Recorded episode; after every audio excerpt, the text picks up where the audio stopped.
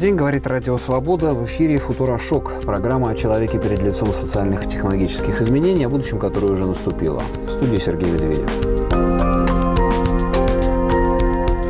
Будущее, очевидно, уже наступило для жителей города Балашиха после прямой линии с президентом Путиным, где они пожаловались на свою свалку большую, на огромный полигон. Полигон был авторитетным, так сказать, командирским решением закрыт. Так что что э, ждет мусор? Собственно, выстроились э, большие очереди машин э, мусоровозов на другие альтернативные свалки.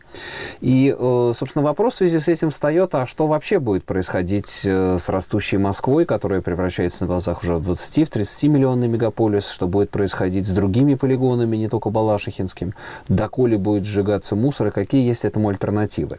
Говорим об этом с нашим сегодняшним гостем Алексей Киселев, руководитель токсической программы Greenpeace Россия. Добрый день. Добрый день. Ну вот эта вот балашихинская история, это такая просто как бы латание пластырем одной какой-то дырки? Ничего там радикально невозможно было решить? Ну, вы знаете, с Балашихой я бы вообще сказал, что еще подождем полгода, посмотрим, а не стало ли хуже. Угу. Да, потому что поругаться в телевизоре и потребовать поставить бетонные блоки на въезд для безопасности полигона этого мало. Да? Насколько я знаю, сейчас проблемы с проектом рекультивации возникнут, да, потом, собственно говоря, надо искать деньги на саму рекультивацию. Собственника же больше нет. Собственник там убежал, выгнали, уже неважно, как это получилось. Да? Теперь кто-то должен за рекультивацию заплатить. Очевидно, платить будет налогоплательщик. И куда пойдет альтернативный этот мусор, на какие альтернативные объекты, точки? Ну, господи, в Московской области полигонов достаточно много. Я думаю, они э, каким-то образом перезаключат, перенаправят потоки. Это станет каким-то московским муниципалитетом дорого, каким-то московским э, областным муниципалитетом дорого, да.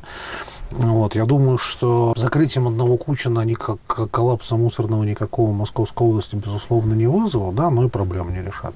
В Москве э, считал в столице и в области чуть ли не больше 10 миллионов тонн отходов каждый а, год. Согласно двум территориальным схемам, это такие мусорные конституции, пускай низкого качества в Москве и области, где-то порядка 8,5.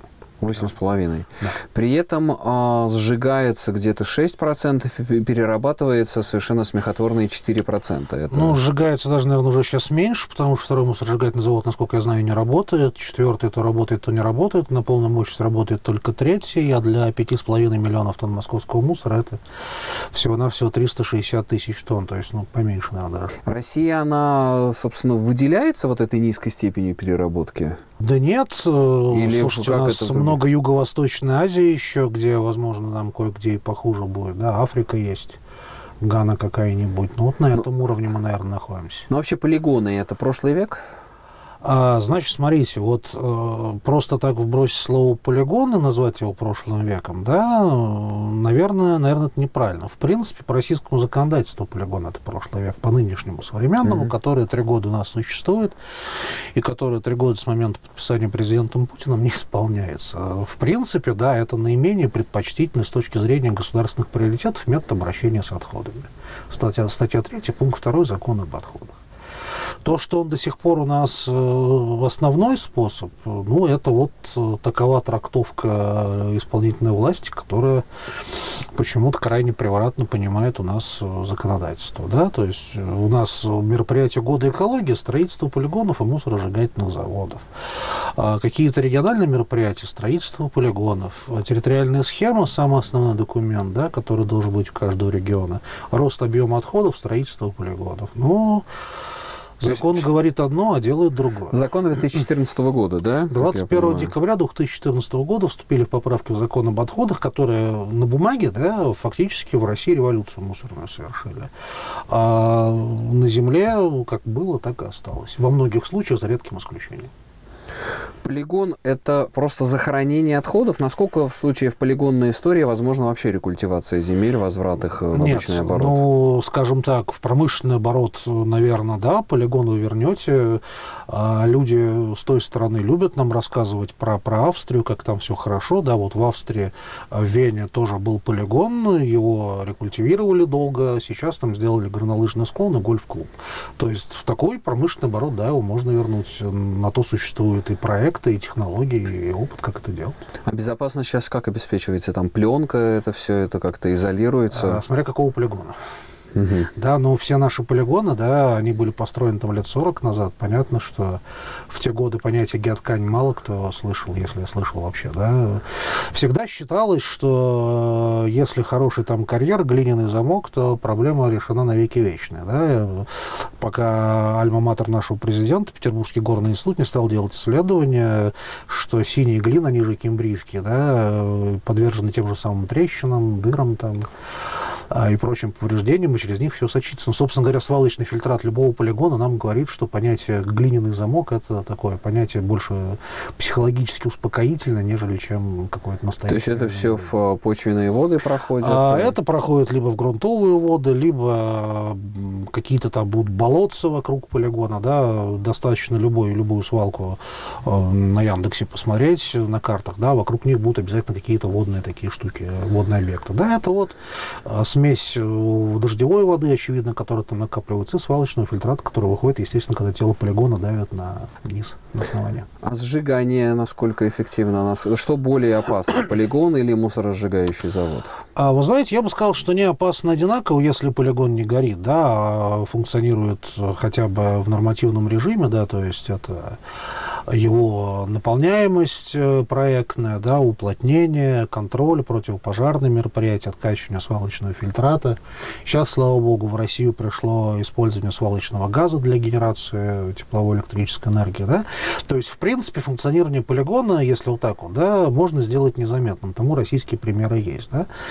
Не в Москве, правда. Проблема в том, что, опять-таки, да, полигонная экономика – это не то, куда должна идти страна. Потому что невозможно качать, качать, качать, качать, э, первичные ресурсы все труднее доставать, да, только для того, чтобы потом их на свалку возить. Но, э, очевидно, это, это не, не то развитие, которое все хотят для страны. Да. Хорошо, какие тогда возможно, возможны сейчас сценарии? Значит, смотрите, просто чтобы сразу говориться, да, значит, мусоросжигательный завод, у него есть одно э, преимущество и огромное количество недостатков. Его преимущество в том, что он радикально снижает объем. Экономика изменилась, потребление изменилось, и мусор больше не советский. Да? Российский мусор сейчас такой же пушистый, как и на Западе. Там в Кубе там, дай бог, килограмм 100 наберется, а мусоровоз занимает большой, ей все это легкое, да, куда угу.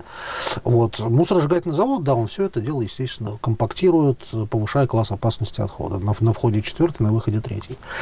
Вот. А делать, что, что надо, то четко, что прописано в приоритетах государственной политики. Это фактически, да, какие-то такие основные мазки технологических решений, которые в каждом городе, там, регионе должны быть. То есть, да, у нас приоритет страны максимальное использование полученного сырья. Под это дело должны, очевидно, быть прописаны мероприятия, должны быть доведены до бизнеса, до исполнительной власти, до всех. Да? После этого предотвращение образования отходов. Это тоже такая достаточно простая вещь. Да? То, что не понимают, зачем они это написали.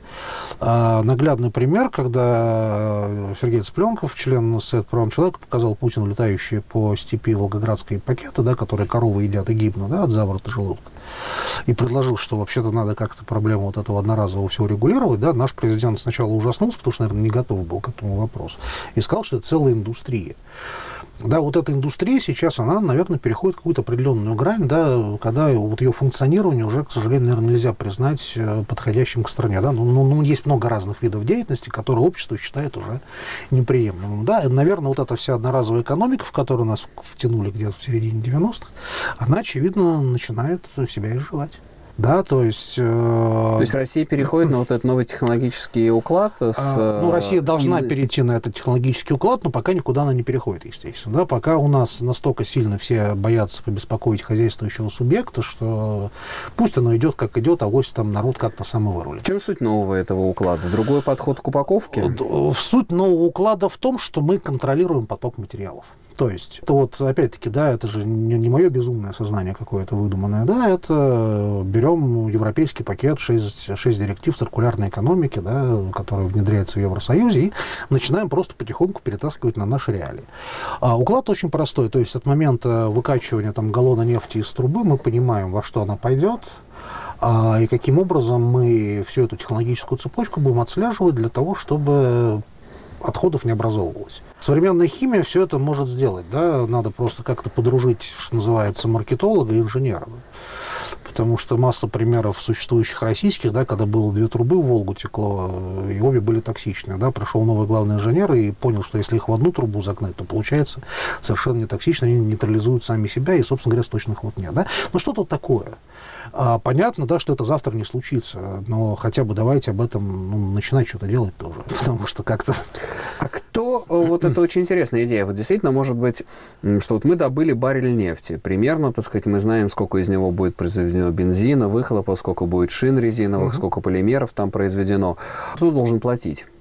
Тот, кто добыл этот баррель? Или должно как-то по цепочке производства стоимости распределяться вот этот вот экологический налог на а, Вы знаете, мусора? очевидно, его надо тащить по цепочке. В конечном итоге-то ведь наша задача, да, чтобы там, не знаю, этот пластиковый стаканчик, который был произведен в конце, да, всей, всей цепи.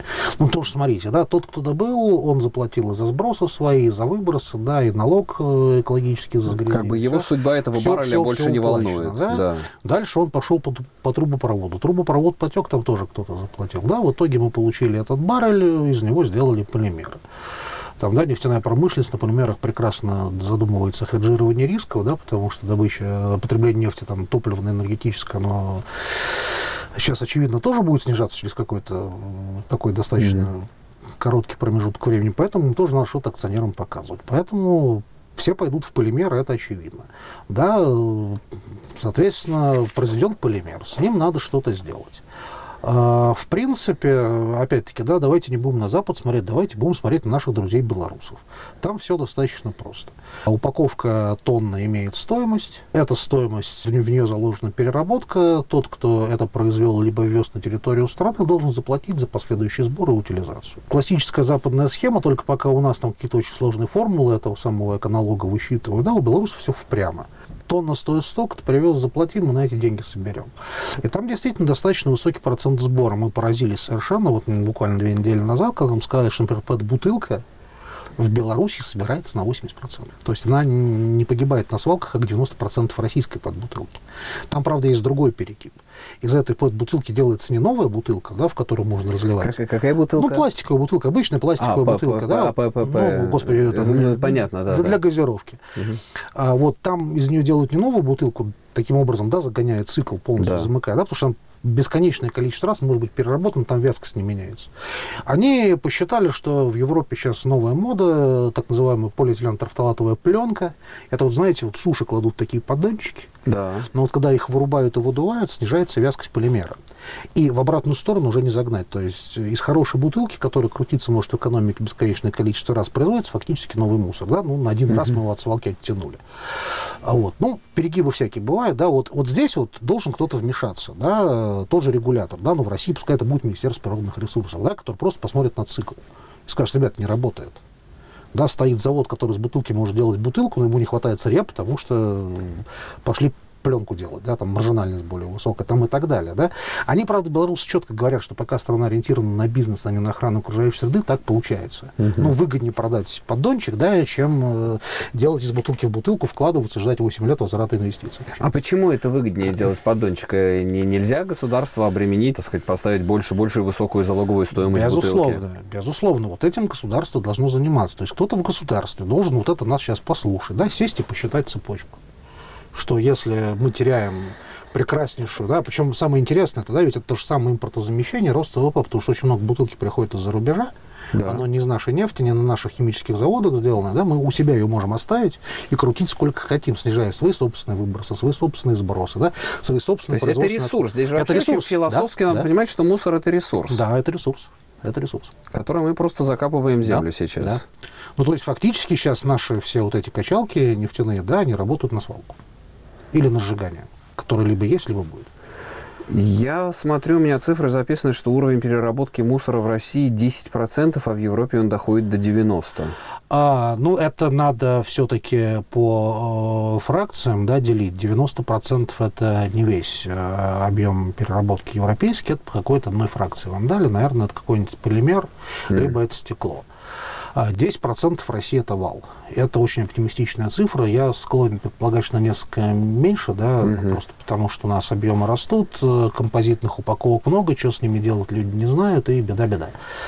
Вот, в принципе, европейские цифры порядка там 45%, очевидно, сейчас, если по валу считать, да, ну, то есть в 4 в 4,5 раза лучше, чем у нас.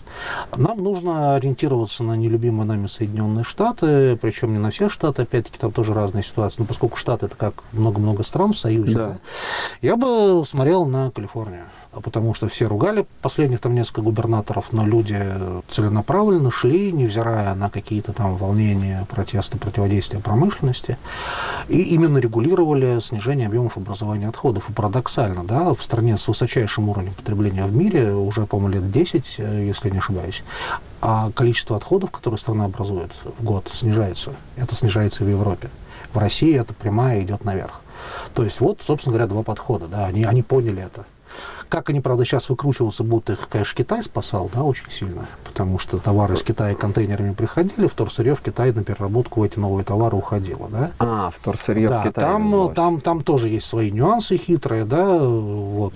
Сейчас вроде Китай собирается прикрыть для американцев эту лазеечку. Как они будут там в стране эти вопросы решать, это, это хороший вопрос, но тем не менее. Ну, в любом случае, это же все-таки для той же американской экономики, это опять-таки ресурс, который просто можно наладить Ну, конечно, это же, это же продукт высокой добавленной стоимости, с него можно много получить, в отличие от просто чем нефть качать. Мы продолжим наш разговор с Алексеем Киселевым, руководителем тактической программы Greenpeace России, буквально через минуту.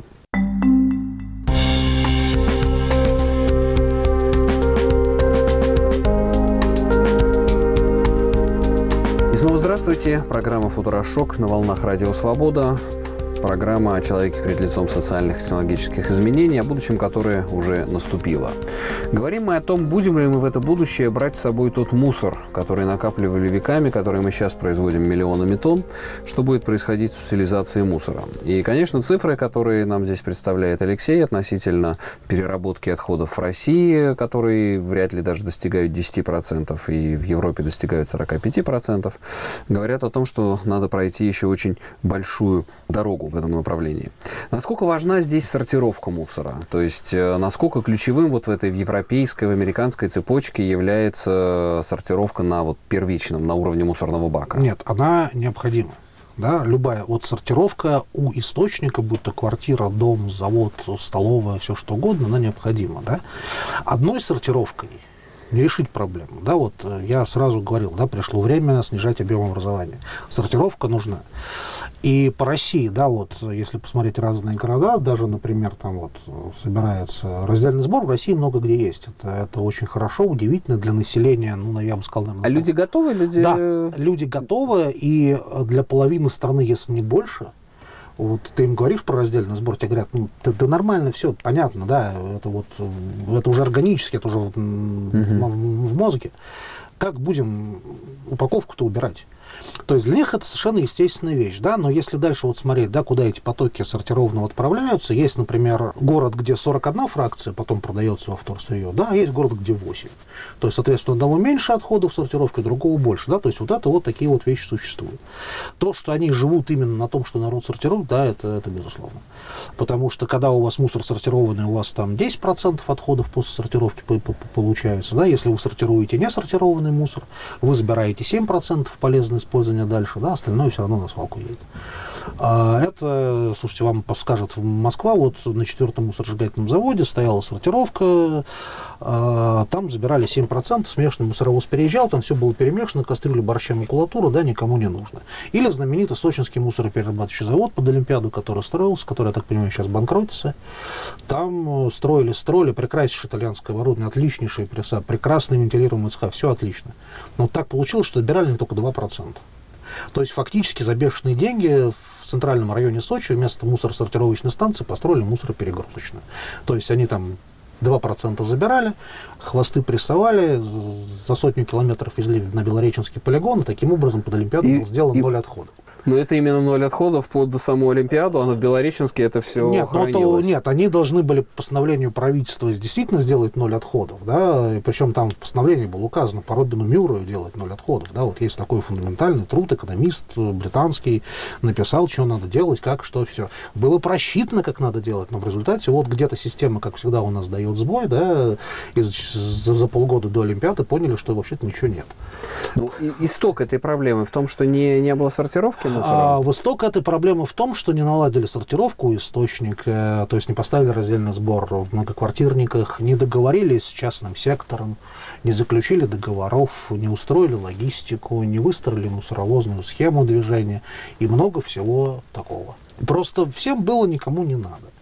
Ну да, просто нужно было отчитаться под Сочи, да, освоить, да, да. освоить бюджет. Ну, просто три года мы там, да. мы там работали, там хорошо был хороший старт, говорю, станция построена прекрасная. Да, то, что никто не подумал, что на прекрасно построенную станцию надо вообще возить прекрасно сортированный мусор, чтобы ее отбить, все надеялись на тарифы, там, на что-то еще. Ну, так и получилось. Сейчас вот там дебиторскую задолженность продают кому-то. Да, печальная история. Ну, а насколько успешны э, рентабельные коммерческие компании, которые сейчас занимаются сортировкой и переработкой мусора в России? Значит, давайте так. Они прибыль, насколько я знаю, получают. То есть сказать, что это какие-то золотые горы, это тоже неверно, к сожалению, да, потому что... Это может быть коммерческий состоятельный проект или здесь нужны дотации? Здесь нужен тариф, да, и э, год назад, когда из правительства вышел на regulations достаточно дивный, э, дивное постановление о коммерческом учете ТКО, все, собственно говоря, так и думали, что появится вот этот стимулирующий механизм, там четко прописано, да, что если вот вы там подъезд номер 6, дома там номер 13, заключили свой договор с мусоровозящей организацией и сказали, что мы сортируем, то вы платите только за те отходы, которые вы не смогли положить в контейнер для раздельного сбора. Угу. Но пока нагуляло по ведомствам, все вот это красивое прямого действия оттуда ушло, понятие коммерческий учет остался, но как его внедрять на практике, сейчас готовят новое постановление. Вот торжественно министр Донской об этом отчитался. Но что мешало было сделать это сразу, непонятно. То есть какой-то тариф на сортировку, очевидно, нужен. Да? Есть бизнес, который работает без тарифа, да, но они, что называется, либо по нулям, либо с не, не очень высокой прибылью. Ну, то есть вопрос эффективного государственного регулирования тарифной политики, нужен, которая нужен. даст э, стимулы ну, то есть, бизнесу. Нет, регулятор регулятор нужен во всей этой цепочке, то есть э, не получится так. Э, либо, либо бизнес будет снимать только сливки, то есть, ну, грубо говоря, собирать под бутылку, рубить ее на хлопья, тянуть стропу эту, чтобы палета обвязывать. Да, это весьма себе прибыльно. Да? Ну, тогда мы понимаем, да, что мы 7% забираем, остальное на свалку поехало. Наверное, это неправильно. Да? То есть надо каким-то образом во всем Ну, надо, да, дестимулировать э, ну, вот, например, структуру, да, ну, как чтобы вот, она не снимала сливки, а как да, бы занималась да, переработкой всего все. молока. Ну, как, как вот, например, сделали в Оренбурге. Да? Там несколько компаний, которые занимаются разными видами вторсырья. Есть основной перевозчик, он оператор э, сортировочной станции и полигона. То есть есть на него завязан тариф. Население платит за вывоз мусора, вот он этот тариф забирает. Слава богу, там умные люди образовались. Да, они посчитали, что чем меньше на свалку вывезут и платеж заплатят, чем больше продадут вторсырья, да, тем компания рентабельнее, тем можно больше. Больше мусоровозов, новые контейнеры, выше зарплаты. То есть более доход. глубокая переработка. Конечно. И они стали, что они стали делать? Они стали делать заглубленные контейнеры, то есть вместо пяти уличных наверху, да, появился один вниз. Он красивый, туда крыса не залезет, кошка не залезет, птица не залезет. Люди туда складывают обычный мусор. Рядом стоят сетки для пластика, для макулатуры, для всего, да. И на одной площадке все это они уместили. Таким образом, их сортировочный комплекс, в который они сами вложились, стал давать больше доход. Но тариф они при этом, да, получают, потому что его вывозить надо и отходы, действительно, да, хвосты, то, что называется, и эксплуатировать и так далее. Вот за счет тарифа плюс выручка от продажи компания живет и обслуживает город. Насколько эффективно производство альтернативной энергии из мусора? Опять-таки, если мы будем ориентироваться на старушку Европу, то выгодно брать органику всю, и чем больше, тем лучше, включая общепит э, и так далее. Делать из этого то, что называется биогаз – а вот, соответственно, у вас получается когенерация э, метана на выходе, да, тепло, электричество. И у вас получается э, грунт или удобрение в зависимости от частоты, да, как вы собрали, попало батарейка, не попало, грубо говоря, который вы либо продаете, как удобрение фермерам, то, что делает Калифорния, то, что делает э, Оренбургская область. То есть биогаз и грунт? Биогаз, Сад... грунт, оно же удобрение, да, в зависимости от частоты mm-hmm, того, что mm-hmm. получается. И таким образом вы получаете ноль. Из органики у вас все идет в полезное использование. Вы забираете 40% отходов сразу. А если вы еще через знаменитый американский измельчитель это будете делать в хорошей системе канализования, да, как вот в Москве, например, есть, да, у нас на Курянских вообще биогазовая станция. Гоним все туда и гоним, да, это все смешивается еще из осадков сточных вод, снижается его токсичность за счет разбавления, да, получается, там вот сейчас у нас ремонт идут по всей Москве, вот вперед, газоны между полосами дорог. Да, вот надо кучу рекультивировать, да забирайте его оттуда, грунт пересыпайте, там расти все будет. Да. А, овраги, карьеры и прочие неудобия. То есть есть применение для всего этого. Да. Население со временем будет давать вам более чистую органику, будет более чистый продукт, будет больше коммерческого применения.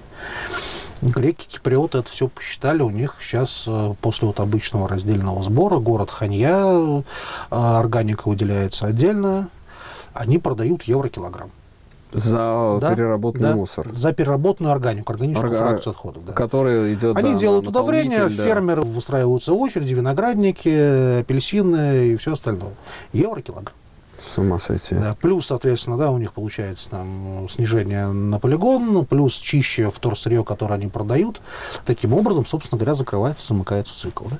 То есть в этом смысле вообще, как бы, если сейчас посмотреть не Россию, а ну, передовой cutting edge, вот идея zero waste, э, ноль отходов, mm она абсолютно реализуема? Абсолютно реализуема. Для этого просто, ну, опять-таки, да, я бы сказал, вот Владимир Владимирович должен сесть в свой самолет, лететь просто в Сан-Франциско.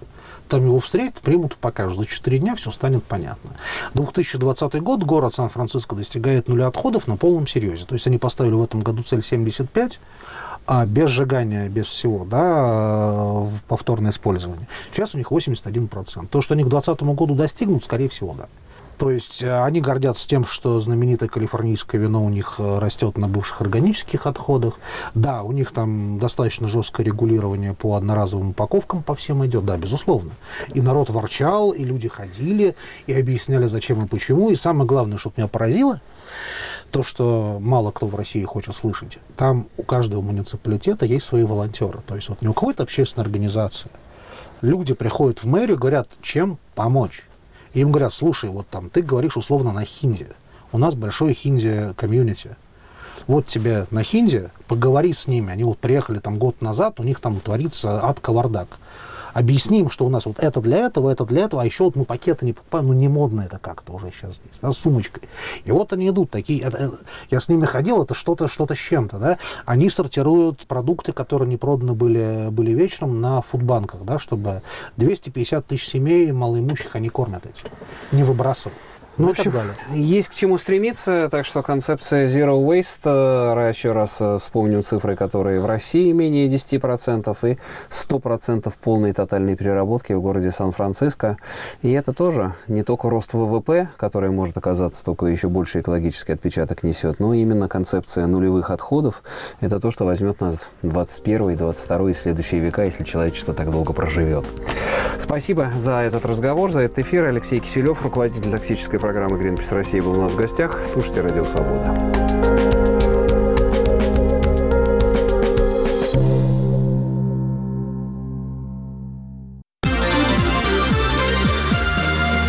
Если у вас нет радиоприемника или он не ловит волны свободы, не отчаивайтесь. Эфир «Свобода» доступен на вашем смартфоне в бесплатных приложениях для iPhone и Android во всех аудиоплеерах с поддержкой Shoutcast и VTune. Инструкции найдете в рубрике «Как слушать» на сайте свобода.орг.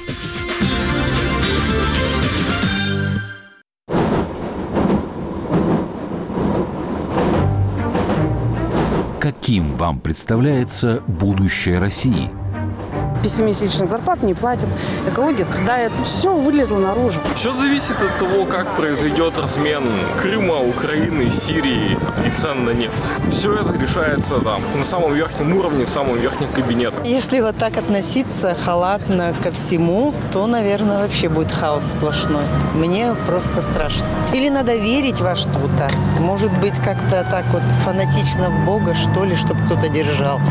Ну, я, конечно, далека от этого.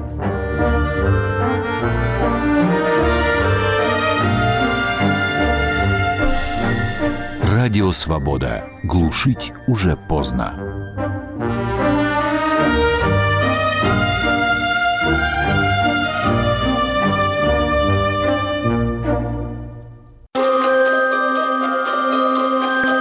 Совсем недавно безбожники подавляли верующих. Сегодня от имени Христа требует ограничить свободу, в тюрьму за кощунство. Есть и верующие, которые за права человека, за свободу к славе Божией. Как отличить Евангелие от его подмены? Об этом в программе «С христианской точки зрения» сразу после выпуска новостей.